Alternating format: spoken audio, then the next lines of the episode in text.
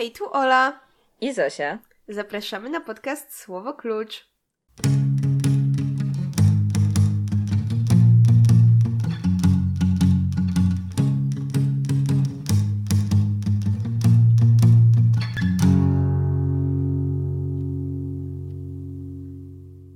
W dzisiejszym odcinku powracamy do hitu z roku bodajże 2011, kiedy to film nagrodzony 4 Oscarami przyniósł niesamowitą, ogólnoświatową sławę książce Życie Pi, które ja jej nigdy wcześniej nie czytałam i nagle mnie coś wpadło do głowy, żeby to zrobić. Zosia, nie wiem, czy miała już z nami styczność? Nie miałam.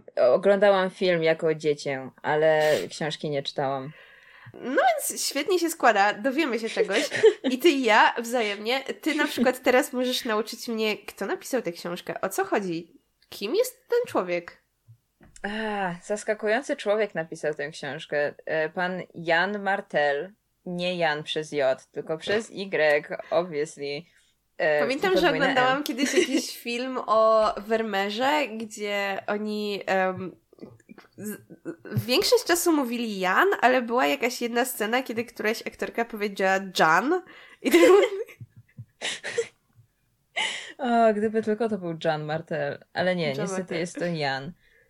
No i ten pan mnie zaskoczył, jak już wspomniałam, ponieważ tak trochę założyłam, że on był Hindusem albo nie wiem, miał jakiś związek z Indiami, ale tak nie jest.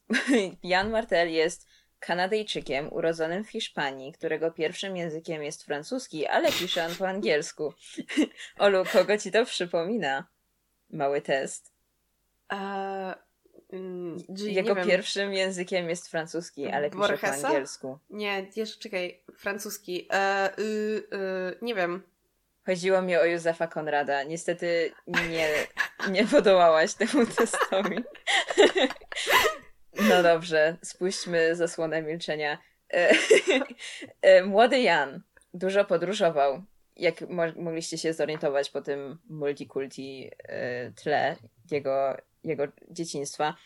Dużo podróżował, bo jego rodzice przeprowadzali się z Hiszpanii do Portugalii, potem znowu do Hiszpanii, potem na Alaskę, potem jeździli po USA, potem pojechali na Kostarykę, potem do Paryża i jeszcze było trochę innych miejsc, ale już tak bez sensu wymieniać. No dosłownie jak Billy Bobby Brown. No ale Martel skończył liceum, tam 2 ostatnie lata liceum w Ontario, w Kanadzie. We względnym spokoju. Tam też poszedł na studia w Ontario, potem po studiach pracował na zmywaku, na parkingu, podróżował po świecie, między innymi zawitał do Indii i też od czasów uniwersyteckich tworzy. Na pewno do dziś. Jeśli chodzi o twórczość, no właśnie, Życie Pi jest drugą powieścią Martela. No i oczywiście odniosła ona wielki sukces po wydaniu, uwaga, uwaga, 11 września 2001 roku została ona wydana. Tak trochę, wow. Taki zbieg okoliczności. Wygrała ona wiele nagród, zdobyła wiele serc, zainspirowała wielki film, który... Tak, no nie wiem, właśnie tak mnie zdziwiło, że ty go nie widziałaś, bo mnie się wydawało, że każdy z nas w podstawówce został przedstawiony, jakby, że ten film został mu przedstawiony. Ja tak dobrze wiedziałam, że on istnieje, bo on był wszechobecny, ale nie wiem, jakoś ominął. Chyba byłam zbyt zajęta oglądaniem po raz setny Awatara. Valid. Oglądałam tak codziennie, 4 razy dziennie Awatara. To wiele wyjaśnia. Teraz już wiem, dlaczego twoim ulubionym smakiem lodów jest bubblegum. Guma balonowa. Nie, smerfowe lody. Pamiętasz smerfowe lody? One smakowały jak nic i wszystko zarazem. Wielka zagadka naszego dzieciństwa. Tak dawno nie jadłam smerfowych lodów, tak od jakiegoś 5 roku życia. Podobnie mięta z czekoladą. Może wsadzali tam azbest i teraz już nie mogą ich robić. Bo ja też tak od wieków nie widziałam smerfowych lodów. Ani gumy balonowej. Może dzieci już nie oglądają smerfów i dlatego... No, może teraz trzeba by nazwać te lody... Chciałam powiedzieć TikTok, ale ostatnio jadłam jakieś lody, które się nazywały TikTok w sumie. Kaktus TikTok. No to się wyjaśniło. Jeszcze wspomnę, że Martel zainspirował się do napisania Życia Pi. Zainspirowała go recenzja utworu innego pisarza o podróżowaniu w łódce z dzikim zwierzęciem. Ten pisarz to Brazylijczyk Moacir Sciliara. I Martel przeczytał recenzję tego utworu, bo to nowela, znaczy nie nowela, tylko nowela po angielsku, więc zakładam, że jakieś takie opowiadanie. Przeczytał ją w The New York Times Book Review, oczywiście. No i Brazylijczycy mieli troszkę opinii na ten temat, bo on coś tam niewystarczająco otwarcie powiedział, że inspirował się tym pisarzem. Coś tam było. Cóż jeszcze powiedzieć o Janie Martelu? Jan żyje obecnie w Kanadzie. Swoją ostatnią książkę wydał w 2016, także już sporo w sumie czasu upłynęło, ale ja wierzę, że to jeszcze nie koniec i jeszcze usłyszymy o Janie Martelu. A teraz, Olu, oddaję Ci głos. Jakie ciekawe życie. On trochę brzmi jak jakaś Beata Pawlikowska z tymi ciągłymi przeprowadzkami. True. No ale dobra. Życie Pi. Życie Pi rozpoczyna wstęp napisany przez naszego wspaniałego autora, w którym opowiada nam o tym, jak to chciał napisać książkę o Portugalii. W Portugalii jednak nie mógł się skupić, więc pojechał do Indii, bo czemu nie? Tam też przecież można napisać książkę o Portugalii, a będzie się żyło taniej. W Indiach niestety też nie miał weny, aż w końcu spotkał w kawiarni mężczyznę, który dał mu namiary na pewnego człowieka pochodzącego z Pondicherry, w którym to mieście w owym czasie nasz pisarz się znajdował. Lecz ten tajemniczy człowiek mieszkał w Kanadzie, z której pochodził sam autor. I mężczyzna z kawiarni twierdził, że to, co opowie mu Piscine Patel, bowiem tak nazywał się owy mężczyzna, sprawi, że pisarz uwierzy w Boga. No i we wstępie autor dziękuje także panu Patelowi za opowiedzenie swojej niesamowitej historii, a także przedstawicielom japońskiej firmy ubezpieczeniowej za udzielenie dostępu do akt jego sprawy. Także zaczyna się oficjalnie, ładnie, wdzięcznie i elegancko. Część pierwsza. Piscine Patel, nasz bohater, to syn szefuncia zoo w Pondicherry. Jest to syn lokalnego przedsiębiorcy, człowieka czynu i współczesności. I można by pomyśleć, że każdy chciałby przyjaźnić się z dzieckiem, którego tata jest właścicielem zoo, ale jednak tak nie jest. A to wszystko przez to imię. Piscine. Skąd wzięło się takie dziwne imię? Od nazwy publicznego basenu w Paryżu. Piscine Molitor. I tutaj mamy, moim zdaniem, porażkę polskiego tłumacza, bo napisał, że dzieci w szkole śmiały się z chłopca, bo piscine brzmi jak pissing po angielsku i... Aha, okej. Natomiast osoba robiąca napisy do Apple TV, gdzie oglądałam z moją mamą potem film, nie sprawdziłam, kto to był, ale ta osoba poradziła sobie lepiej, bo przetłumaczyła pissing jako psi, więc trochę zachowany jest ten żart. Ale tak czy owak, dzieciak ma trudne życie, bo ciągle się z niego śmieją i w końcu idzie do gimnazjum i postanawia odmienić swój los. I zanim nauczyciel czytający listy obecności zdążył przekręcić jego imię, ponieważ nauczycielom również się to zdarzało, nasz bohater pobiegł do tablicy i ochoczo rzekł, że ma na imię Piscine, ale wszyscy nazywają go Pi. I tu przeczytam fragment książki, bo to było takie mega zabawne dla mnie, więc... Nauczyciel stawiał ptaszek na liście przy każdym nazwisku i rzucał szybkie, mnemotechniczne spojrzenie na przedstawiających się uczniów. Byłem okropnie zdenerwowany. Powiedział Ajit Gyatson 4 ławki przede mną. Sampath Saradodia, powiedział Sampath Saradodia 3 ławki przede mną. Stanley Kumar, powiedział Stanley Kumar 2 ławki przede mną. Sylwester Navin, powiedział Sylwester Navin tuż przede mną. Przyszła kolej na mnie. Pora poskromienia szatana. Medyno, oto przybywam. Wstałem z ławki i szybko podbiegłem do tablicy. Zanim nauczyciel zdążył wypowiedzieć choćby słowo, wziąłem kredę i oświadczyłem, pisząc jednocześnie. Nazywam się Piscine Molitor Patel, znany wszystkim jako... Podkreśliłem podwójną linią 2 pierwsze litery mojego imienia. Pi Patel. Dla lepszego efektu dodałem pi równa się 3,14 i narysowałem duży okrąg, a następnie przeciąłem go średnicą, odwołując się do podstawowej lekcji geometrii. Zapadła cisza. Nauczyciel wpatrywał się w tablicę. Wstrzymałem oddech. W końcu powiedział: doskonale, Pi, siadaj. A następnym razem pospójrz o pozwolenie, zanim opuścisz ławkę. Dobrze, proszę pana. Odhaczył moje nazwisko na liście i spojrzał na następnego ucznia. Mansur Ahmad, powiedział Mansur Ahmad. Byłem uratowany. Gautam Selawarć, powiedział Gautam Selawarć. Mogłem odetchnąć. Arun Annadzi, powiedział Arun Annadzi. Wreszcie nowy początek. No i udało się. Piscine przestał być psi i stał się tajemniczym Pi. Uff. Mic drop. To było genialne, to było fantastyczne. Ale dobra, teraz religia.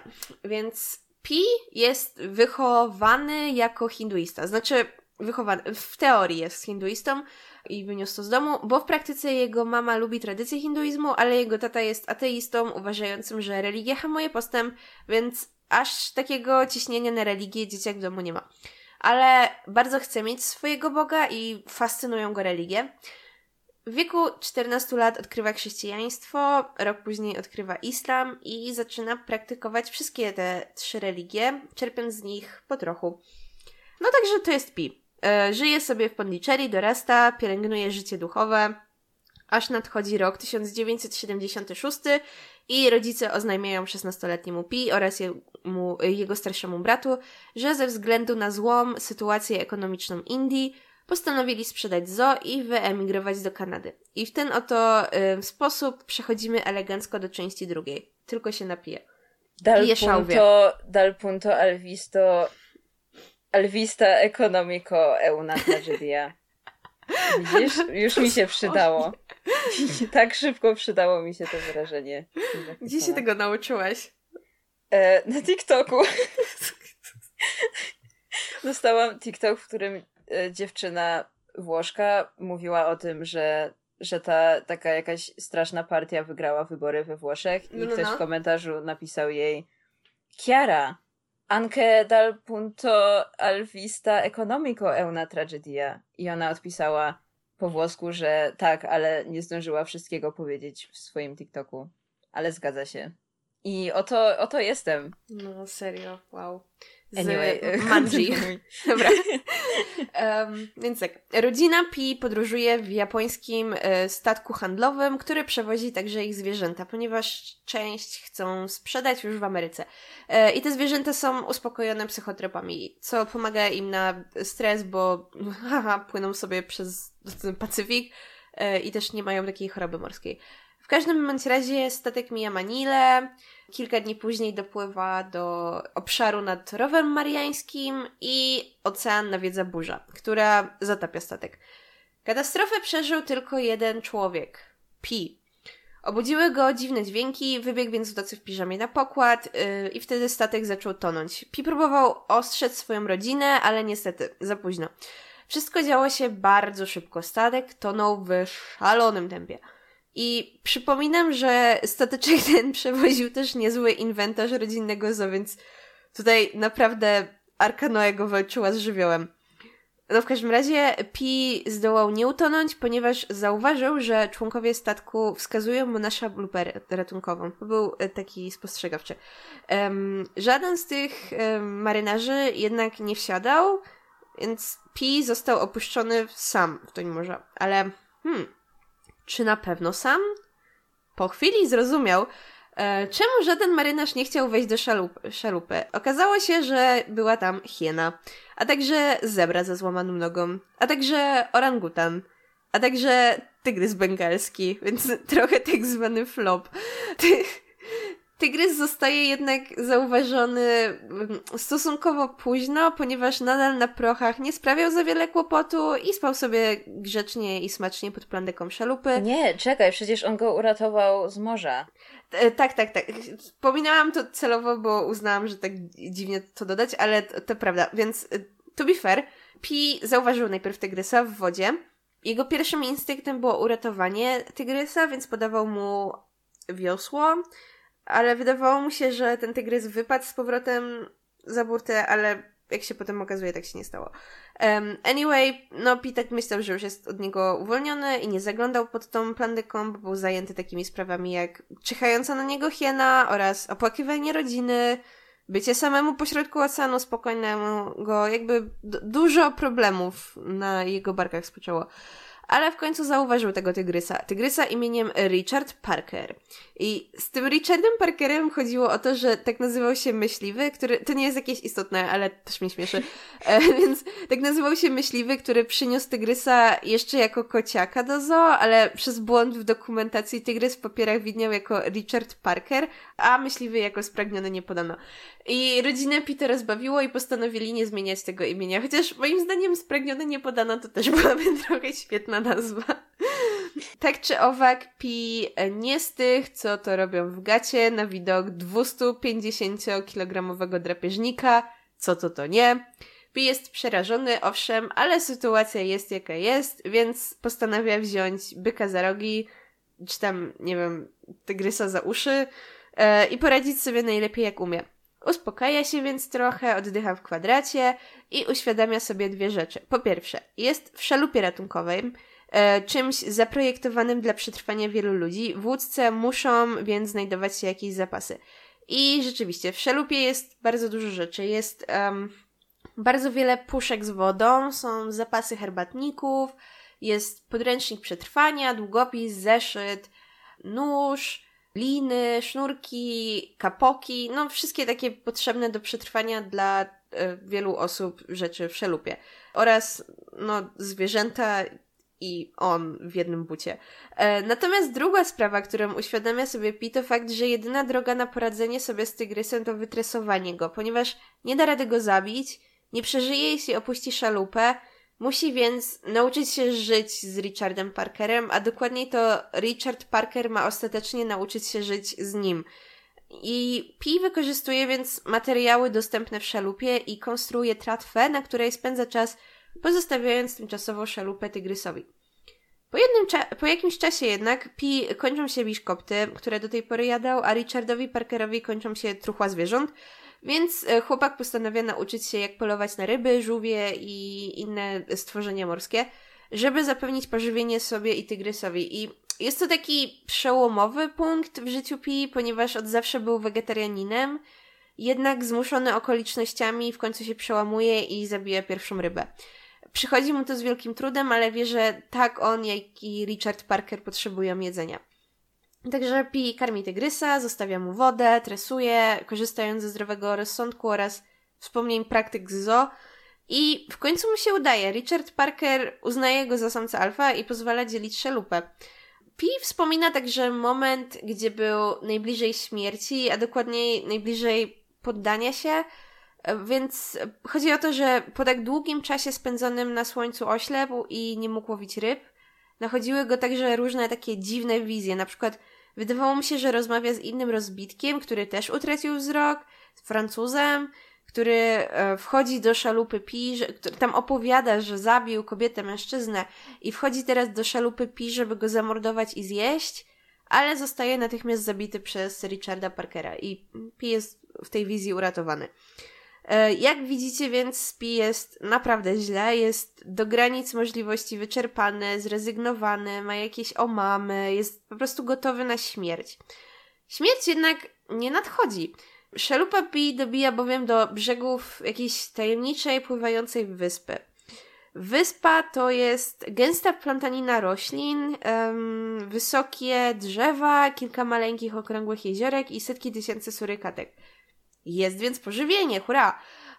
A nawet także woda piwna, ponieważ jak się okazuje, woda w jeziorkach jest słodka i rankiem pływają w niej też zdechłe ryby, jakby biorące się nie wiadomo skąd. Pi jest zadowolony, tygrys jest zadowolony, wszystko cacy. No tylko, że nie.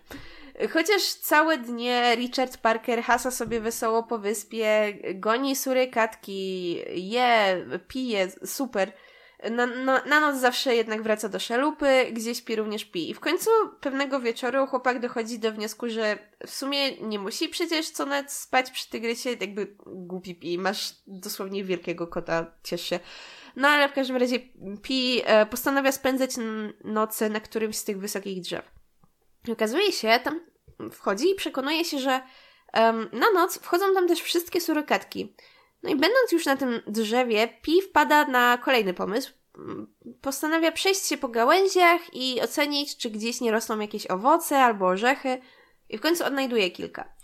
Kiedy jednak otwiera jednego z nich, przekonuje się, że to, co wziął za owoc, było w rzeczywistości obrosłym liśćmi ludzkim zębem, i domyśla się wtedy, że ta wyspa jest mięsożerna, że rośliny wydzielają nocą jakieś szkodliwe opary, które zabijają ryby i sprawiają, że surykatki spędzają te noce na drzewach, a Richard Parker w szalupie. Wpada w panikę i mimo, że planował spędzić na tajemniczej wyspie resztę swych dni, Pi w pośpiechu opuszcza ją z tygrysem, wracają do tułaczki, która ostatecznie kończy się na wybrzeżu Meksyku. Kiedy szalupa dotarła do brzegu, tygrys wyskoczył za burtę i zniknął wśród dżungli. Nawet się nie obejrzał. Kiedy potem wreszcie ludzie znaleźli Pi, ten szlochał i...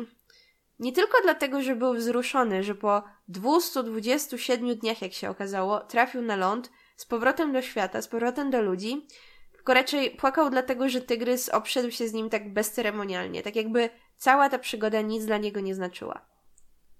Część trzecia. Pi leży już w szpitalu w Meksyku, kiedy przybywa nagle dwóch Japończyków. Przedstawiają się jako przedstawiciele biura ubezpieczeniowego, mający na celu ustalenie przyczyny zatonięcia statku, na którym płynął Pi. Ponieważ był jedynym ocalałym pasażerem, to właśnie na jego barkach spoczywa odpowiedzialność za wyjaśnienie okoliczności tej katastrofy. No i ta część ma ogólnie formę raportu, ma formę transkrypcji nagrania rozmowy. Komentarze po japońsku, co są prawie zawsze takie niedowierzające komentarze, zostały przetłumaczone przez autora na angielski. No i tak, Pi opowiada Japończykom swoją historię, ale ci nie są zadowoleni z tego, co słyszą, nie wierzą mu, utrzymują, że kłamie, że chce zataić przyczynę zatonięcia statku. No i w końcu Pi jest zmęczony i chce, żeby dali mu spokój, no więc mówi, że przedstawi im teraz drugą wersję historii. No i według tej nowej opowieści katastrofę przeżyły oraz trafiły do szalupy 4 osoby. Pi, jego matka, kucharz na statku oraz młody marynarz. Marynarz miał złamaną nogę, złamał ją, kiedy skakał do szalupy. To też kucharz namówił w którymś momencie resztę, żeby amputowali mu ją, żeby przeżył. No ale niestety chłopak umarł, nie przetrwał tej operacji i poza tym okazało się, że tak naprawdę kucharz to chciał tej jego śmierci, bo na początku wykorzystał części jego ciała jako przynęty do łowienia ryb, a potem zjadł chłopca. I kiedy matka Pi uświadomiła to sobie, zaczęła krzyczeć na kucharza i oskarżać go o bestialstwo. I wtedy ona też została zabita. Kucharz najpierw zaatakował Pi, ale matka go obroniła, zaczęli walczyć i kucharz odciął jej głowę nożem. Wypił trochę krwi i odrzucił głowę Pi. I w zemście Pi zabił kucharza i zjadł go. To jest koniec drugiej historii. Więc jak widzicie, nie wniosła ona nic do raportu, nadal nie było wiadomo, co się stało ze statkiem, nadal nie można było ustalić przyczyny zatonięcia. Natomiast Japończycy, tak jak pewnie i wy, bo jesteście super bystrzy i słuchacie mnie uważnie, zauważyli, że obie wersje nakładają się na siebie, że zebra złamała nogę, tak jak marynarz, że hiena pożarła zebrę i orangutana, tak jak kucharz pożarł marynarza i matkę, natomiast tygrys zabił hienę, tak jak Pi zabił kucharza. No i ponieważ żadna z wersji wydarzeń na morzu nie wniosła niczego nowego do raportu, Pi zapytał na koniec Japończyków, która z wersji podobała im się bardziej, po prostu która była lepsza. Odpowiedzieli, że ta ze zwierzętami. I też o tej wspomnieli w swoim końcowym raporcie. Oto życie Pi. Przeżyliście właśnie życie Pi. No ale był happy end na szczęście dla Pi. No. Tak trochę. Tak, on właśnie był happy end, bo on opowiada, rozmawia z tym swoim pisarzem, już mieszkając od dawna w Kanadzie, skończył studia, ma żonę, ma rodzinę, więc jego życie potoczyło się dobrze. Zosiu, i co myślisz o tej książce? Podobała mi się ona, to była taka szybka lektura, to znaczy... tak dosyć szybko przeczytałam tę książkę i podobała mi się podczas czytania, natomiast nie pozostawiła jakiegoś trwałego śladu na mojej duszy. Nie myślę o niej za bardzo, odkąd ją skończyłam. Także tak jakby wpadła jednym uchem, wypadła drugim. Natomiast moim zdaniem było w niej sporo fajnych rzeczy. Najbardziej mi się podobało w sumie to co on wyprawiał z religią, w sensie to, co Pi wyprawiał z tymi religiami. To było takie świeże, tak nie wiem. Nie jestem w stanie przytoczyć żadnego innego przykładu, czy to z historii prawdziwej, czy to z jakichś książek albo filmów, gdzie ktoś tak po prostu praktykuje wiele różnych religii naraz i tak zupełnie szczerze i głęboko wierząc w każdą z nich i nie widząc w tym tak zupełnie nic nienaturalnego albo dziwnego, albo nieoczywistego. I to było bardzo fajne. I też to, jak on mówił, że zaprzyjaźniłem się z wieloma ateistami i coś tam, mam wielu przyjaciół ateistów. I to było takie wow, okej, on jest taki odświeżający przykład kogoś tak rzeczywiście totalnie otwartego na wszystkie religijne poglądy. On chyba tylko agnostyków zdisował, z tego co pamiętam. Tak, same. Powiedział, że no kiedyś trzeba się zdecydować, coś takiego. To było śmieszne. Ale no tak, podobała mi się ta książka. Co ty o niej sądziłaś, Olu? No właśnie tak zgadzam się z tym, co mówiłaś. Na przykład Wikipedia mówi, że to jest powiastka filozoficzna i no ja nie jechałabym tak daleko, tak bez przesady.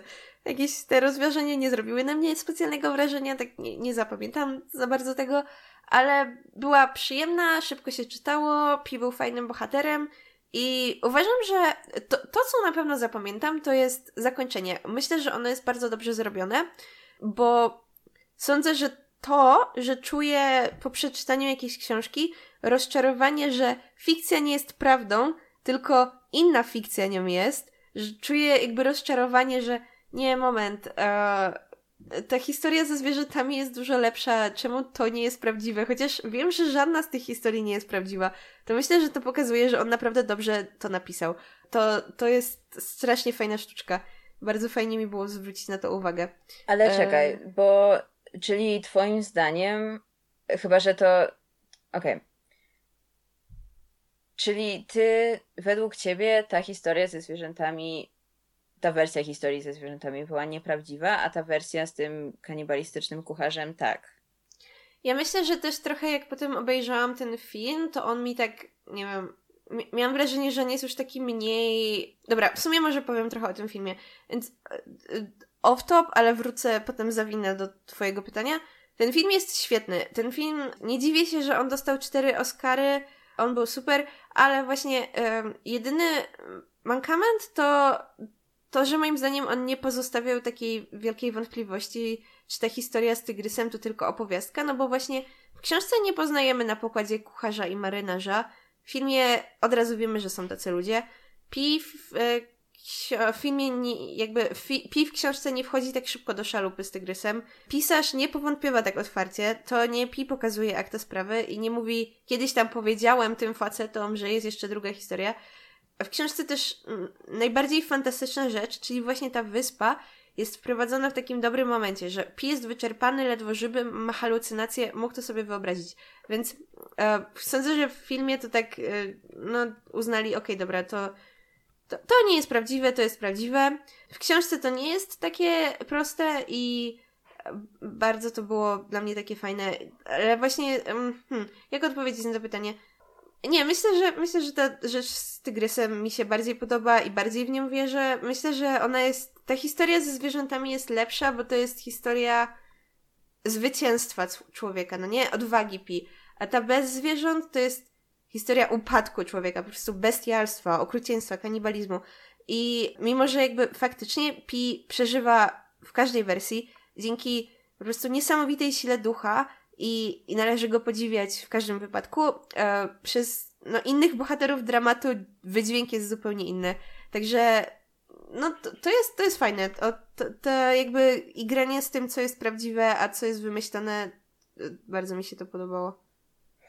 Bo o co mi chodzi? Bo ta historia z tygrysem, to nie jest tak, że Pi opowiada, że był w szalupie z tygrysem, ale właściwie to oni się dobrze rozumieli, więc Tygrys go nie zjadł, bo się zaprzyjaźnili. To jakby nie, no bo wtedy to... On... Jakby ta historia jest tak dobrze, szczegółowo, realistycznie opowiedziana, tak wiarygodnie. Jakby tak. Pi nigdy w ciągu tej książki nie traktuje tego tygrysa. Jakby tam nie ma właśnie tego antropomorfizmu. On tak wprost mówi o tym, dlaczego antropomorfizm jest zły, tak na początku książki. Tak. Bo dużo opowiada o zoo, o tych zwierzętach zoo i tak bla, właśnie o zwierzętach tak ogólnie. Więc ten tygrys nie jest nigdy traktowany jako, no właśnie, tak antropomorficznie, tylko Pi przeżywa w jednej szalupie z nim. Po pierwsze dlatego, że buduje tratwę i jest poza łódką. Po drugie dlatego, że zapewnia mu pożywienie. Znaczy swój teren moczem, używa tego gwizdka. Wielokrotnie boi się też o swoje życie. Ten tygrys jest jakiś tam agresywny. Ale to jakby... jest, no właśnie, jest wiarygodne. No nie te jego rozwiązania i to sposób, w jaki osiągnął... sposób, w jaki udało mu się przeżyć. Jakby czytasz i masz takie, no tak, to ma sens, to jakby wierzę w to, to jest super.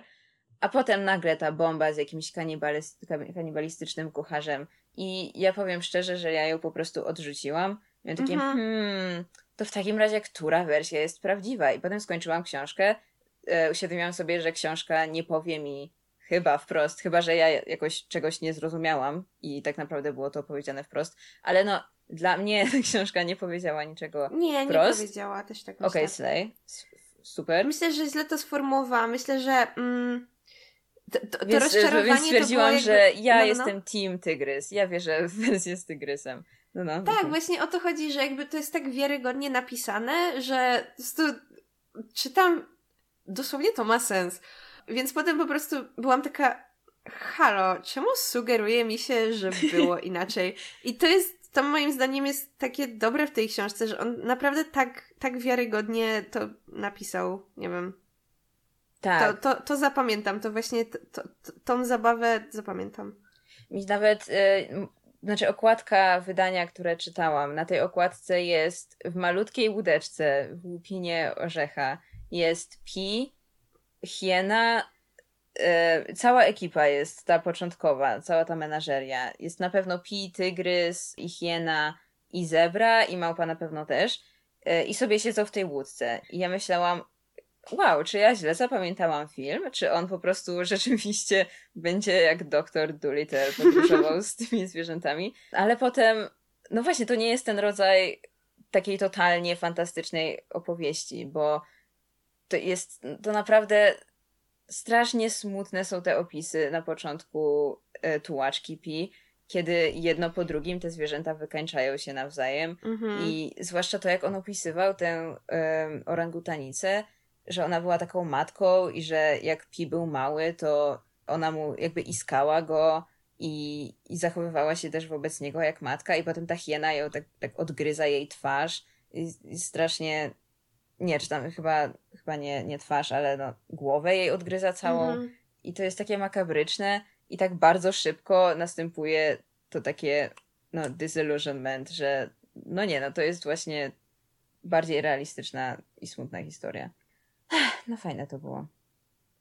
Jak im więcej mówię o tej książce, tym bardziej jakoś mi się podoba, w sensie tym bardziej mam wrażenie, że to była rzeczywiście bardzo fajna książka. I właśnie Pi był takim super bohaterem, moim zdaniem, bo on jest taki odważny i to, że sobie tak radzi, nie wiem, jest taki ciekawy świata z tymi religiami, nie poddaje się, tylko wymyśla te rozwiązania. To jest taki dobry bohater. Tak, to było niesamowite. Przecież on mówi często o tym, że to był jego pierwszy raz w ogóle na statku, że on tak nie miał pojęcia, jak używać nawigacji, jakby jak używać gwiazd do nawigacji i tak dalej, ale mimo to on jakoś tak, w ogóle, czy pamiętasz ten moment, że on sobie tak świetnie radził i tak szybko myślał i ja byłam taka wow, bym nie przeżyła na Pacyfiku, bo czy pamiętasz ten moment, jak jest taki rzeczywiście bardzo duży sztorm na oceanie i on stwierdza, dobra, zaraz utonę, więc wchodzi na tę szalupę i coś tam zawiązuje jakieś węzły i przykrywa się plandeką i potem ta łódź się odwraca i on no. I ma takie, Boże, co tu się zadziało w ogóle? A, i on to tak w środku sztormu nagle wymyślił, jak uratować sobie życie na tej łodzi. I to było takie wow. Niesamowite. Tak. Nie, znaczy, on miał też ten podręcznik przetrwania, ale i tak był taki super pomysłowy. I czasami tak musiałam przeczytać coś za dwa razy, bo tak. Na przykład jak on wyjaśniał, że żeby wytresować tego tygrysa, to jako pozytywne utrwalenie zachowania dawało mu przekąski, a jako negatywne wbudzał w nim chorobę morską i robił to tym, że zauważył, że w zależności od tego, jak jest pod jakim kątem i jak daleko jest tratwa od szalupy, to tym bardziej buja tą szalupą i wtedy robi się niedobrze temu tygrysowi. I musiałam tak ze dwa razy to przeczytać, zanim zaczaiłam tak. O co chodzi. Same. Moim wniosek jest taki, że muszę sobie przeczytać jakąś książkę o przetrwaniu. Ja w ogóle, nie wiem, tak lubię historię o jakichś rozbitkach i tak dalej. Tak zauważyłam to czytając. Czy twoją ulubioną lekturą był Robinson Crusoe? Nie, ale Tajemnicza Wyspa na przykład. No. No, albo Wyspa Skarbów, albo Moby Dick. I wydarzenie inspirujące. Nie wiem, to jest jakieś szalone, ale no bardzo, bardzo fajne był Pi, tak dobra postać. W ogóle ciekawe były postacie w tej książce. Jakby sam ten tygrys, to, że on był jakby bohaterem, ale właśnie nie był przedstawiony jako coś ludzkiego i tak dalej, tylko zwierzę, więc to też było fajne. A jeszcze zatrzymawszy się jeszcze o tym, o prawdzie i o fikcji, bo powiedziałaś, że ten człowiek, którego on nagle spotyka, który też jest niewidomy, czy też udaje, że jest niewidomy, znaczy w sumie bardziej oślepły niż tak tymczasowo, że powiedziałeś, że to była właśnie wizja i że jemu się wydaje, że go spotyka. I czy tak rzeczywiście tak w ten sposób to zinterpretowałaś, czy nie jesteś pewna? Moje wrażenie było takie, że on był bardzo zmęczony i to były jakieś omamy. Ja to tak odbierałam, że to się totalnie możesz mieć takie wspomnienie, bo byłeś wyczerpany, nie piłeś, nie jadłeś. A ty jak to rozumiałaś? No ja właśnie, znaczy ja ogólnie jestem dosyć łatwowierną osobą, bardzo często.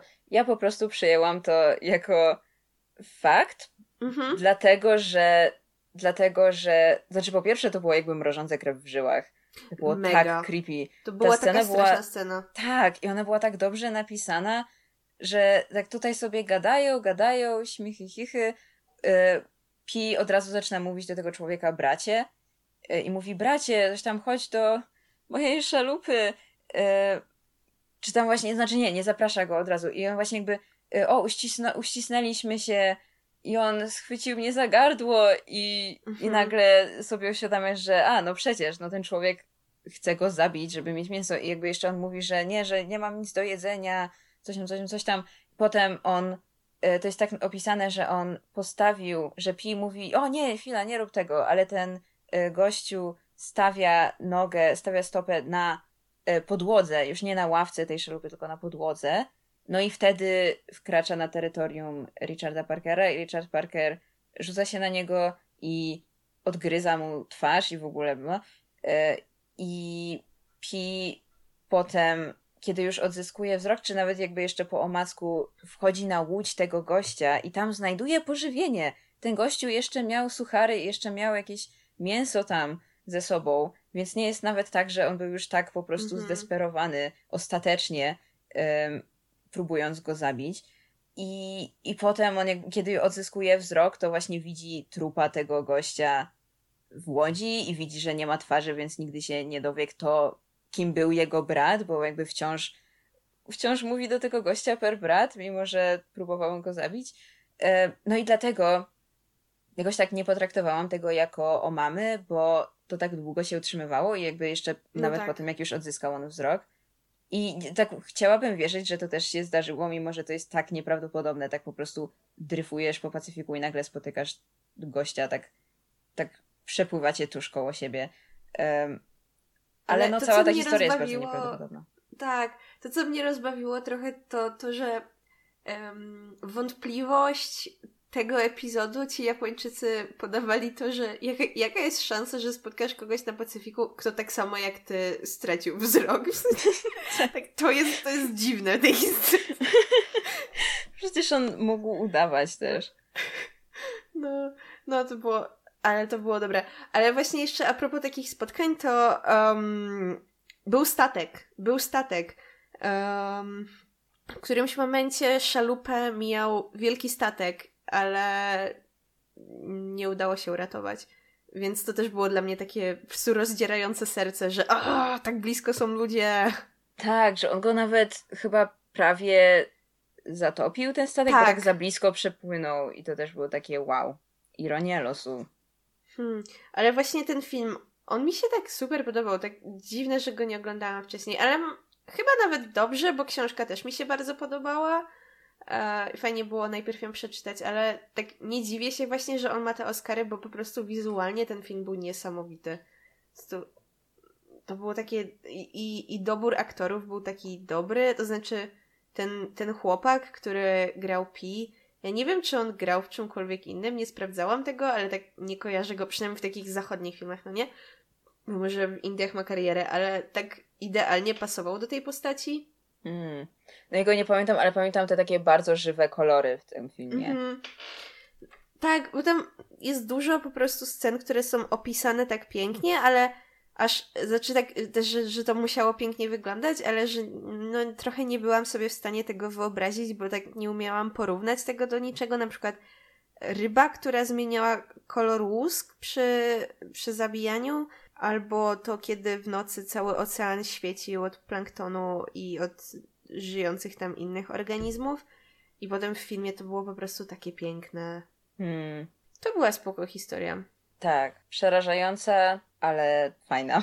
I właśnie fajne jest to, że to jest jakaś taka, nie wiem, jak jakaś grecka tragedia w budowie, że ciągle mamy to samo miejsce i tych samych bohaterów. To jest też takie... rzeczywiście, tak, tylko jedność czasu nie jest zachowana, a tak to wszystko inne jest. Olu, jakie jest twoje słowo klucz? Moje słowo klucz to po prostu Richard Parker, bo to jest takie dziwne, że tyle lat ta książka, ta historia w sumie, bardziej film, istniała w mojej głowie, że jest jakaś historia, że płynie ktoś w wódce z tygrysem, ale nie wiem, jakoś nie interesowało mnie to tak strasznie, żeby się dowiedzieć, o co chodzi, tylko pamiętałam, że jest jakaś historia, że jest na morzu tygrys, a potem przeczytałam to i właśnie te wszystkie rozmowy na temat życia zwierząt w zoo i symbolika tych imion, to było naprawdę takie ciekawe i nie spodziewałam się, że tak to będzie przedstawione i właśnie, że ten tygrys nie będzie przedstawiony jako po prostu maskotka, jako jakiś drugi pi uczłowieczona postać, tylko faktycznie dzikie zwierzę. Zwierzę, które no, może w każdej chwili go zabić. Więc Richard Parker. A twoje? Nice. Antropomorfizmowi mówimy nie. Moje słowo klucz to antroporealizm. Dziękuję. Albo zoorealizm. Jeszcze zdecyduję, ale jedno z tych dwóch, bo to mi się bardzo podobało. No to tak, to już mówiłyśmy, wyjaśniałyśmy, dlaczego to było takie fajne, także enough said. To tyle na dzisiaj, mamy nadzieję, że się wam podobało. Jeśli tak, polećcie na znajomym i do usłyszenia!